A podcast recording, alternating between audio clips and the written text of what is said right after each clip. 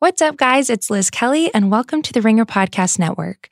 April is a huge month for TV, and starting this weekend, the Recapables feed returns to give you in depth analysis on your favorite TV shows, including Killing Eve, Billions, and many more. There will also be a special Precapables series on the Recapables feed on the final season of Game of Thrones, where our staff forecasts what will happen every Sunday on the show. So make sure to subscribe now before the premiere of Killing Eve and Game of Thrones on Apple, Spotify, or wherever you get your podcasts.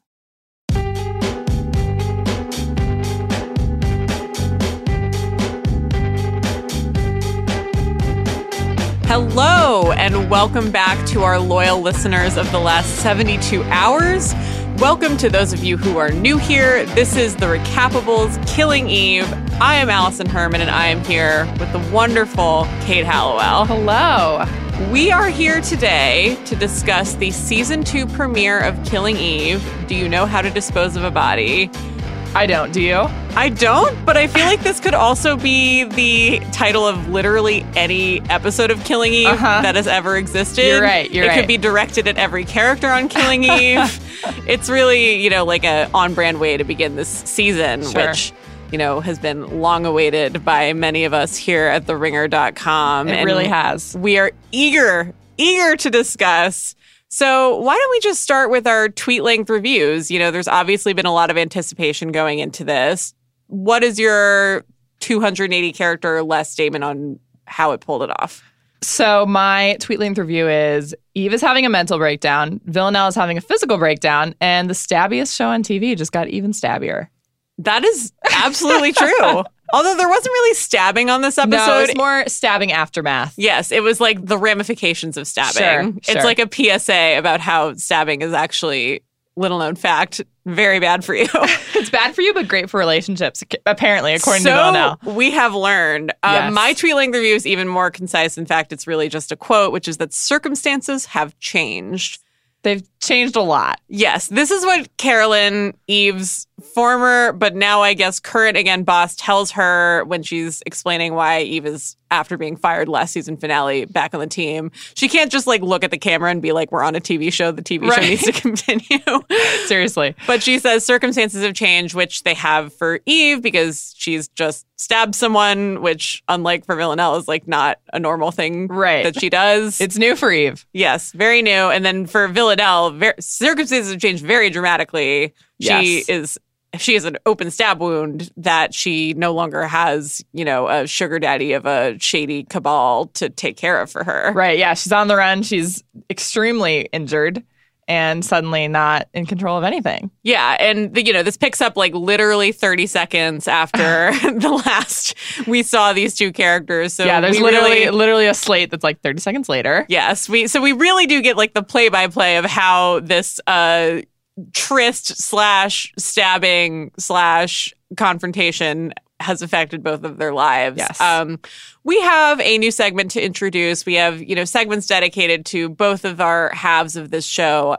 Listeners know Jodie Comer Can. You can look forward to that later in the Yes. podcast. But in terms of Eve slash Sandra O, we have a segment we're liking to call Eve Polastri's work life balance, where we're just gonna, you know, check in on a part of her life that she hasn't really managed so well. She's not great at it. Yeah, It we have work. some. we have some notes for Eve Polastri's We work-life balance. So why don't you take it away? What's your number one note for her? Um, well, my first note in this is that she needs to talk to Nico. And Protect also Nico. maybe move. Again, we talked about it in the last episode. She comes home from this work trip just like freaking out.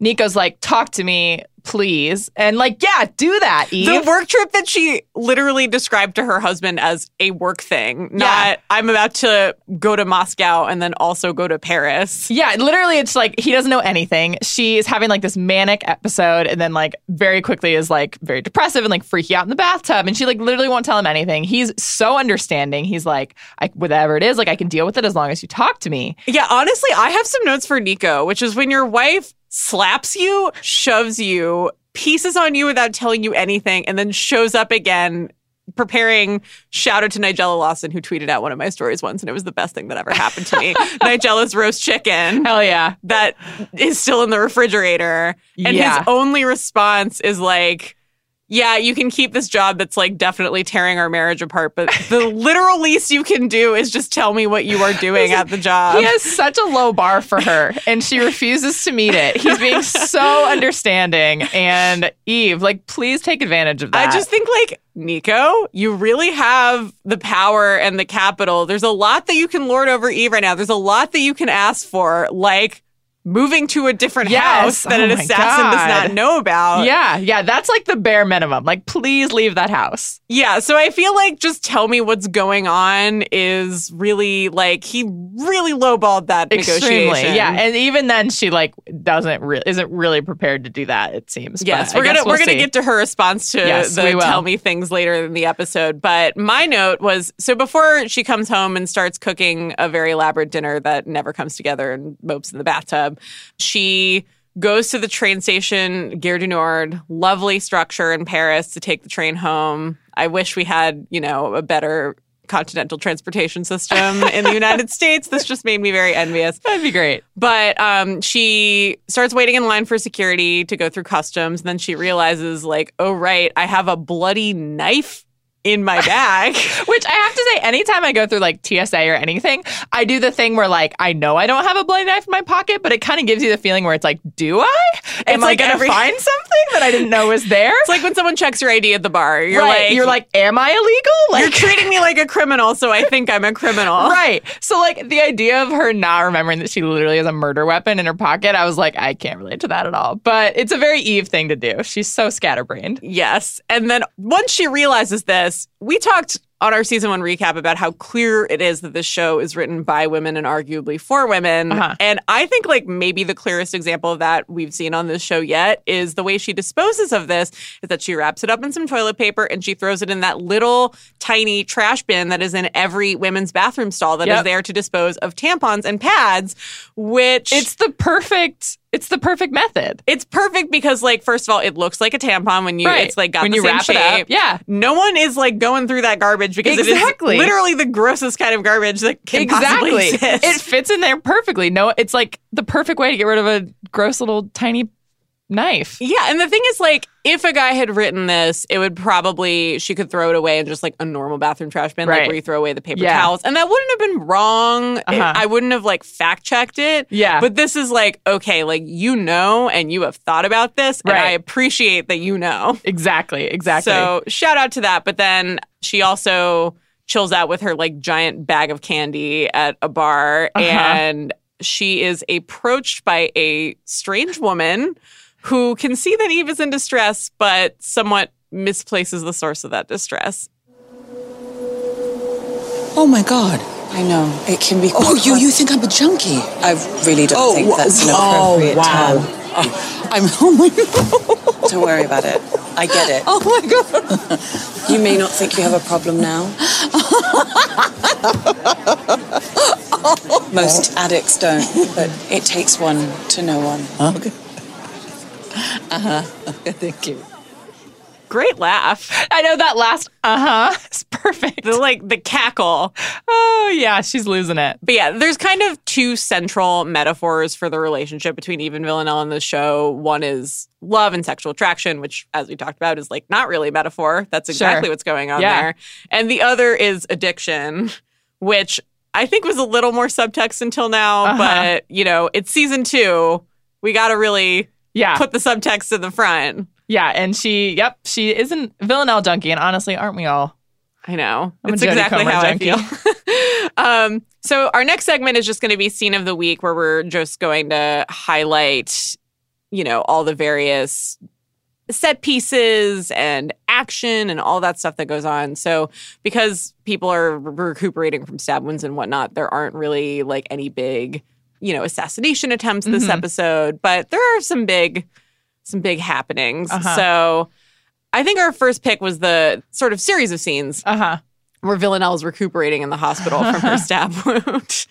Oh, Villanelle, never change. She sort of bonds with her roommate Gabrielle, who is this dear sweet Gabrielle. this like cherubic little This French boy. Poor little French boy who got in a car accident, and his parents, as we find, uh, were killed in the car accident. He broke a ton of bones. He has a skin transplant on his face. He lost an eye, and unfortunately, he is roommates with an assassin. Um, so extremely Tough break. tough break for Gabrielle. Tough, tough break. um, but his dynamic with her is just so funny, and it's just so immediately like what we love about Villanelle, and it's kind of a combination of highlighting her childlike aspects and her ability to manipulate people in the exact way that she knows will work. Yeah, in keeping with the theme of making a lot of the sort of subtle metaphors of the show very explicit, in addition to addiction, you also have Villanelle, who's like a kid, sharing a hospital room with a kid, Uh-huh. and then also demanding uh, lollipops and stickers. I love stickers.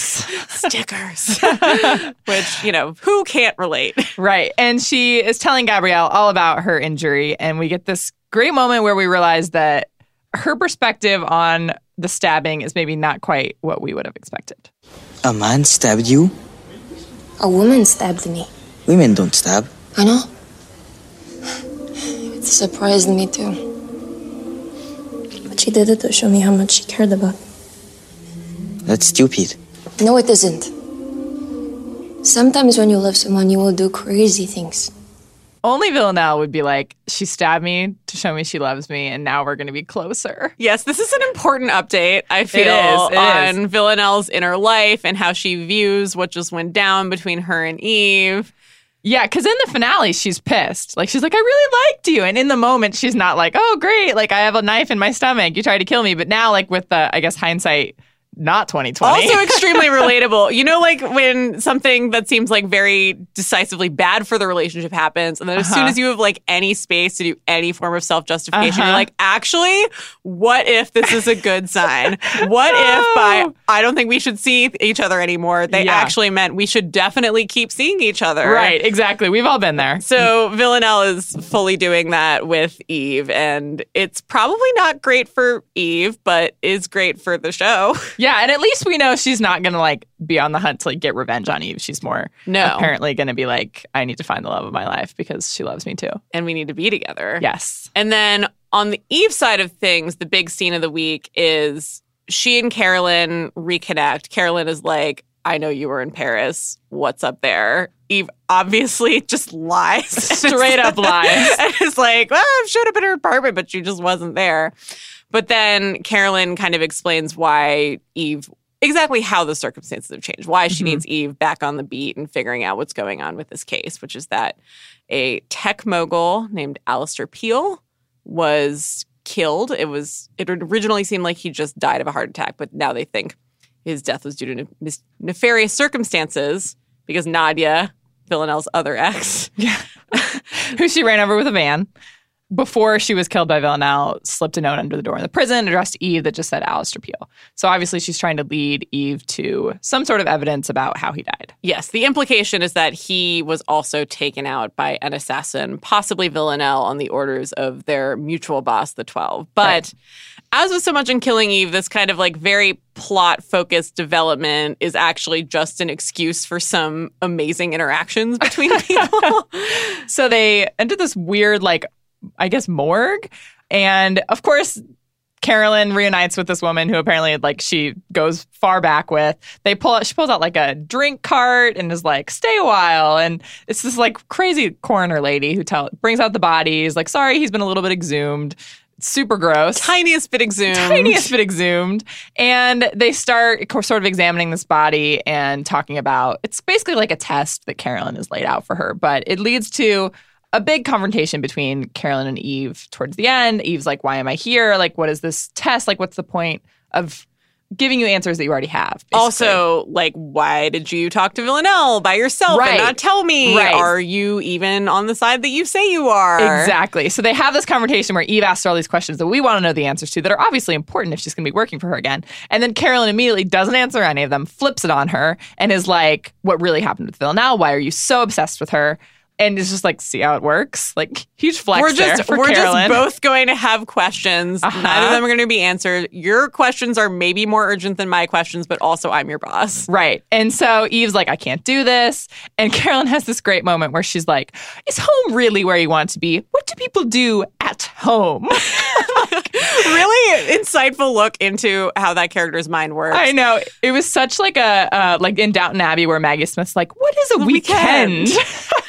it was like same energy as that. I just want to say, I really love the idea of Killing Eve just taking us through this like underground network of female spies and their female spy collaborators who Uh-huh. all just like know what's up and can knock back a drink with one another. It's great. Carolyn has so many great connections. I just want to like, I don't know. I want a whole spinoff about her life as like a young MI6 agent making all these weird ass friends. I mean, we learn a lot about Carol in this episode. We're going to learn a little more later. Yeah. But first, we have some very important business to take Such care of. Such important business. The best segment. Yes, this is Jodie Comer can. For those of you who need a refresher, this is where we describe all the things that Jodie Comer can do to us based on the things that her character Villanelle does in the episode. We're just going to run through them rapid fire. We're going to alternate.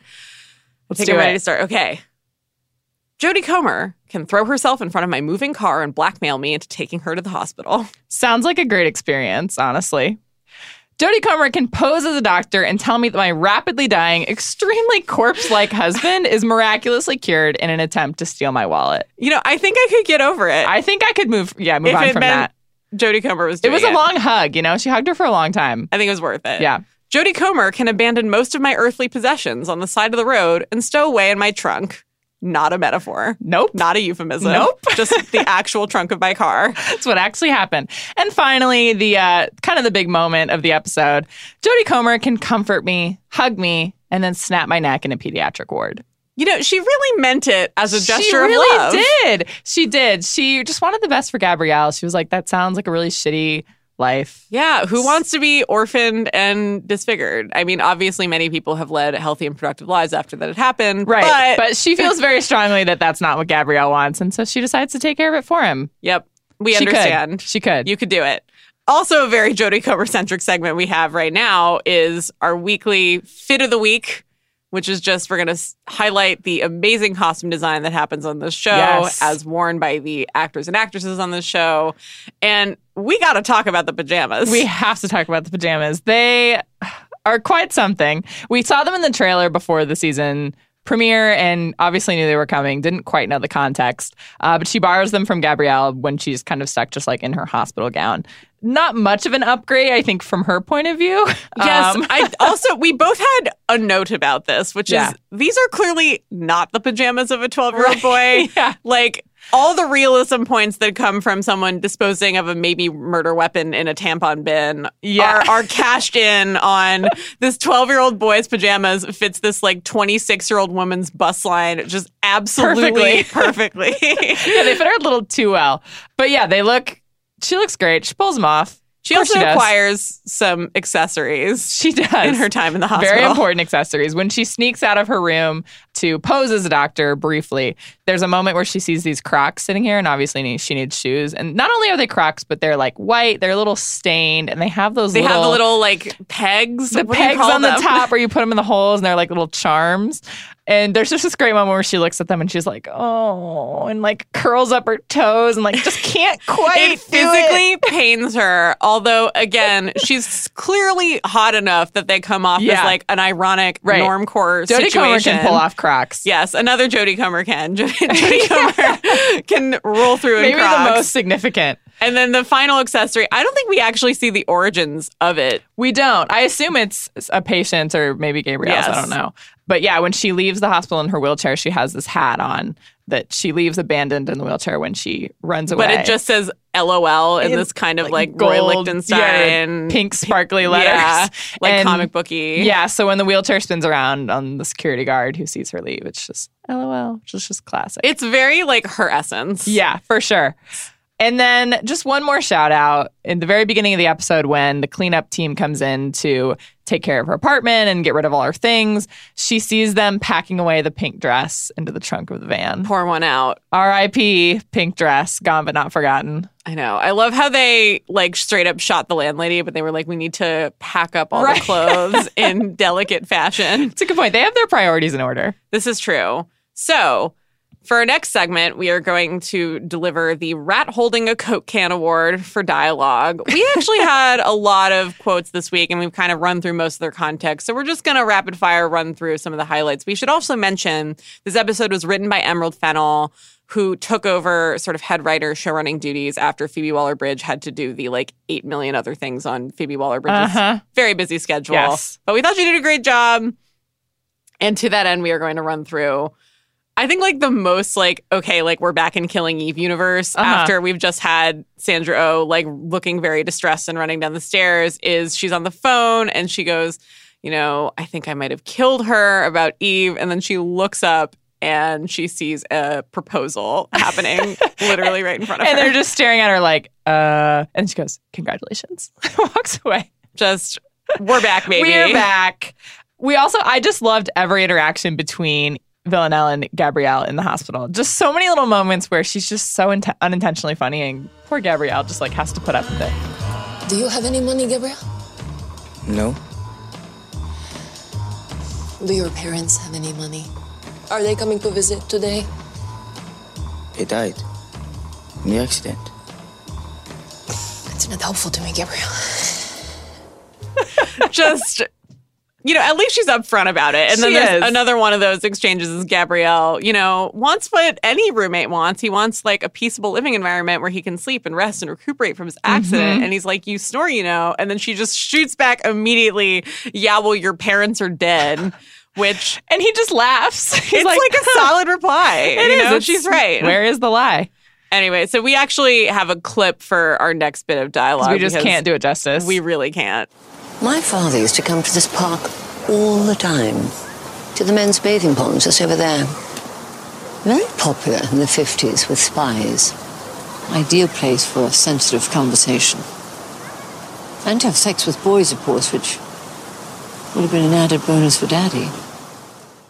Just volumes. Carolyn, never change. I think is this like the first mention we've gotten of the fact that her father was also a spy? I think. That's a good point. I think it is. Yeah, I- that's like an important piece of information. it That's true. explains something about like why she is so comfortable putting her own son in danger. That's true. That's true. Yeah, and you know, a little extra detail about her dad's sexual preferences. Yes. And also just it's just such a Carolyn. It's like the first encounter we have with her when Eve's back in the new season and she just immediately just goes right Yes, back to she's hanging out with a like eight year old child. right. It seems like they're homies. She's apparently never seen him before in his life. Right, just casually, casually. casually dropping that her dad liked to have sex with boys. Also, just like now, I'm picturing Carolyn's dad as this like John Le Carre, George Smiley Yeah. type, like doing. Oh my god. I really that. need a Carolyn prequel. Um and then they go from there to the morgue and to talk to the coroner and Eve is obviously very uncomfortable, very like, what in the world is happening? And the coroner asks her, Is there anything I can get you? Whiskey, water. And she goes, Can I have a burger? And the coroner goes, That's the formaldehyde. The smell of the bodies makes you crave meat. which is good to know. Uh-huh. And they cut immediately to them like sipping and like eating burgers and like eating fast food. Just and chilling in front of a dead body. a very dead body, a like old dead body. Honestly, just extremely impressive that they could eat a whole meal in front of like in front of like a, a, decomposing corpse. extremely gross. But yeah, you know, apparently the burger was great. Yes. And then also in the morgue, they discover that this apparent heart attack of natural causes happened because someone injected an air bubble into his bloodstream. And they figure out like a very probable time at which this could have happened was he had a regular manicure, to which Eve responds somewhat incredulously. And then Carolyn responds, Don't be sexist, Eve. Men can look after themselves too. Oh, preach. Honestly, I Preach, wish I lived in a world where more men in my life had regular pedicures. Yes. Like we honestly, need, the world needs that. we need more self care from the men in our lives. It's a great less. point. It's a and great point. Finally, I think we really need to just revisit this conversation. We do. We do. Okay, so when Eve comes back to her house later in the episode, she's talking to Nico, and Nico's like, Talk to me, tell me anything. And poor dear sweet Eve, who was so worried about picking up the phone earlier in the episode, she picked up the phone finally. She was afraid it was going to be Carolyn. She was afraid it was going to be somebody calling to talk to her, tell her Villanelle was dead, maybe Villanelle herself. And it was this guy selling windows. And she was so relieved that she just let him sell her these windows. And he was like, wow, really? Okay. So we get a call back to that when she's talking to Nico, and Nico's like, "You can talk to me, tell me anything, just just talk to me." And she's like, "Okay, I bought a shit ton of really expensive windows." Definitely the most important shit ton of thing that has really happened to her windows. in the last like week since she's Oh, talked to her husband. She's about so something. worried, Uh, and apparently they're not going to move now if they just invested in their windows. So Oh yeah, good point. They're just stuck there. It's They an are. investment property. They're underwater. I know. So again, our concerns both about the state of their marriage and Nico's personal safety remain very much in play. But Yes. that pretty much brings an end to our like raw recap of this episode. Yes. We're gonna zoom out a little bit. We have a recurring segment called the Phoebe Waller Bridge Extended Universe where we refer people it's think of it as like a syllabus to killing Eve. Yes. We're just going to point people to other stuff. And there's a really great piece in the New York Times this week by Amanda Hess, who has also been part of the Killing Eve Hive from the very beginning, Mhm. Where she talks to Phoebe Waller Bridge about some of her pop cultural, kind of extra textual inspirations for the show. And this is a really rich text. You can It find- really is. yeah. So we find out that there's a famous Spike Jonze directed perfume commercial where the actress and ballerina Mar- Margaret Qualley kind of like is taken over by some spirit and just really goes nuts. I actually then- love this commercial before I knew that it was connected to I mean, Eve. I know who Margaret Qualley Yeah. is, and I didn't. I feel like she wasn't on my radar then, so I didn't connect it. Yeah, I I remember because she's in the leftovers and she's great. And she, yeah, she does this like very like interpretive dance. Honestly, I also remembered it because people thought that Taylor Swift ripped it off for one of her music videos Yikes. for Delicate. Yikes. Um, so check that out as well. A lot of things, a lot of people inspired by this perfume commercial, apparently. But yeah, it's it, Margaret Qualley kind of like does this like these crazy facial expressions, and it's kind of about kind of like freedom from societal expectations and moving your body in unexpected ways. And Mhm. um, and Phoebe Waller-Bridge said that she had, I think, sent that to Jodie Comer as kind of like a a benchmark for sort of how Villanelle can manipulate her expressions. Also, Phoebe Waller-Bridge is a woman of very diverse taste, so she also pulled in a world star hip hop video that's an interview with a woman who is also a murderer named Angela Simpson, Uh-huh. and just observing both like how scary she is in the interview, but also when she thinks the cameras are off, she makes it very clear that it's a performance. Right. Yeah. She says, make it look good, please. And Phoebe Waller Bridge was like, she sounds so girly, which we do totally get from Villanelle. She's like sort of mercilessly killing people. And then, you know, she flips a switch and she's just like a childlike person. Yeah. I'm also going to claim some bragging rights here. So Phoebe Waller-Bridge says part of what inspired her, or like particularly Eve's character, was the widespread female fascination with true crime and like Mhm. murder stuff. Yeah. Which was something I wrote about in my initial review. I was sort of like,